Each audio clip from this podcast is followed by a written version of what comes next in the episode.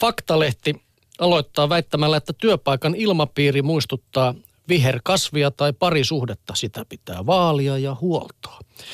Ilmapiiriä ei pelasta yksi tykypäivä, metsägolfia ja kännit päälle.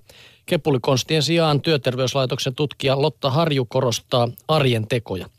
Ihmiset työyhteisössä huomioivat toisensa tervehdys, hymy, kiitossana ja myönteinen palaute. Kuulostaa kyllä aika kaukaa haetulta. No joo, ilmapiiri on kuin happea, sitä ei näe, mutta sitä mitataan. Harju määrittelee hyvän ilmapiirin niin, että olemme inhimillisiä toisillemme. Kyse on työpaikan kulttuurista. Hyvä ilmapiiri auttaa työyhteisöä toipumaan erilaisista koettelemuksista, esimerkiksi YT-neuvotteluista.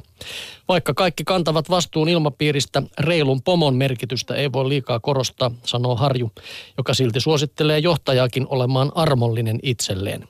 Pomotkin ovat vain ihmisiä, eivätkä yli-ihmisiä. Kun on vähän armollisempi itselleen, jaksaa paremmin, näin terveisiä pomoille. Niin, kaikille muullekin, jos tuntuu siltä, että päivät kuluvat lähinnä murahdellessa työstä. Niin, ei tämä nyt niin mahdottomalta oikeastaan kyllä kuulosta. Seuraavaksi sitten lähdetään bileisiin tai oikeastaan treffeille. Tai... No mä esitän sulle kysymyksen. Lähtisitkö Jussi treffeille pelkästään ihmisen hajuun perusteella? Tuo oli nyt aika paha kyllä, että voisi sanoa, että lähtisitkö hajusta huolimatta. No, joka tapauksessa tällaiset feromonijuhlat ovat nyt ilmiö New Yorkissa. Idea on tämä: joukko sinkkuja kokoontuu illanviettoon ja jokainen tuo mukanaan teepaidan, jossa on nukkunut 3 edellistä yötä. Koodeilla merkityt paidat pakataan muovipusseihin ja sitten niitä nuuhkitaan. No, voisiko sitten täydellinen kumppani todellakin löytyä paitaa, eli siis feromoneja, eli kemiallisia signaaleja haistelemalla? Tietokirjailija Osmo Tammisalo sanoi, että vähän hullulta se kyllä kuulostaa. Feromoni-illoissa lienee kyse immunipuolustuksen erilaisuuden haistelemisesta, hän arvelee. Koemme nimittäin seksuaalisesti miellyttävimmäksi ihmisen, jolla on erilainen immunipuolustusjärjestelmä kuin itsellämme. Näin jälkikasvusta tulisi mahdollisimman tervettä. Tammisalla haluaa kyllä muistuttaa, että parinvalintaamme vaikuttavat myös muut seikat, kuten luonteenpiirteet, ulkonäkö ja mahdollisesti tai toivottavasti myös älykkyys. Siksi tuo ajatus, tai silti tuo ajatus tuoksutreffeistä on aika kutkuttava, vai kuinka moni meistä voi väittää, ettei olisi koskaan haistellut ikävöiden rakkaansa paitaa tämän ollessa poissa. Tammilehto ehdottaa, että voihan tällainen treffitilaisuus olla hyvä tapa testata kumppaniehdokkaan huumorintajua ja sosiaalista silmää, mutta nähtäväksi jää, koska vaikka tuolla sosiaalisessa mediassa joku ilmoittaa olleensa tällaisilla tuoksutreffeillä.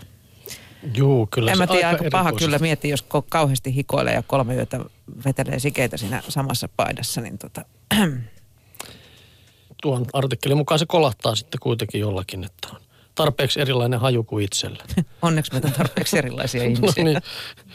No, lopuksi sitten vielä kotiliesi antaa vinkkejä. Jos ei halua hajun perusteella ja haistella ihmisiä, niin miten muuten voi löytää sitten itselleen kumppanin? Lähde liikkeelle, se on ensimmäinen neuvo. Mene kirjastoon, konserttiin, messuille, kuntosalille, avantointipaikkaan, minne vaan missä ihmisiä kokoontuu. Kun tapaat mahdollisimman paljon ihmisiä arjessasi, rakkauden löytäminen on todennäköisempää. Hakeudu harrastuksiin, molempia kiinnostavat asiat yhdistävät. Ellei omassa harrastuksessasi ole kiinnostavia ihmisiä, etsi uusi harrastus ja mene aloittelijoiden joukkoon. Kun harrastuksen sukupuolijakauma on itselle edullinen, kumppanin haku helpottuu. Eli kannattaa siis naisten mennä jääkiekko- ja jalkapallootteluihin, raveihin ja venesatamiin ja motoristien kokoontumispaikkoihin ja miehet sitten vesijuoksualtaaseen polkemaan, jumppaan ja joogaretriitteihin. Kauheaa. No juu, sitten kehotetaan tutustumaan koiran omistajiin, ja jos sinulla ei ole omaa koiraa, lainaa kaverin koiraa ja lenkkeille koira-ihmisten suosimilla poluilla. Tässä huijataan koko ajan, kehotetaan huijaamaan ihmisiä. Seikkaile verkossa, Facebookissa saat yhteyden ihmisiin helposti kotisohvalta käsin. No, tuon tietää kaikki, siitä voimme mennä vilkkaasti ohi. Matkusta, lähde reissuun yksin, saatat palata kaksin. Mutta varaudu kaukosuhteeseen. Matkaseuralainen ei välttämättä asu samalla paikkakunnalla kuin sinä. Ja sitten vielä viimeiseksi ryhdy vapaaehtoistyöhön.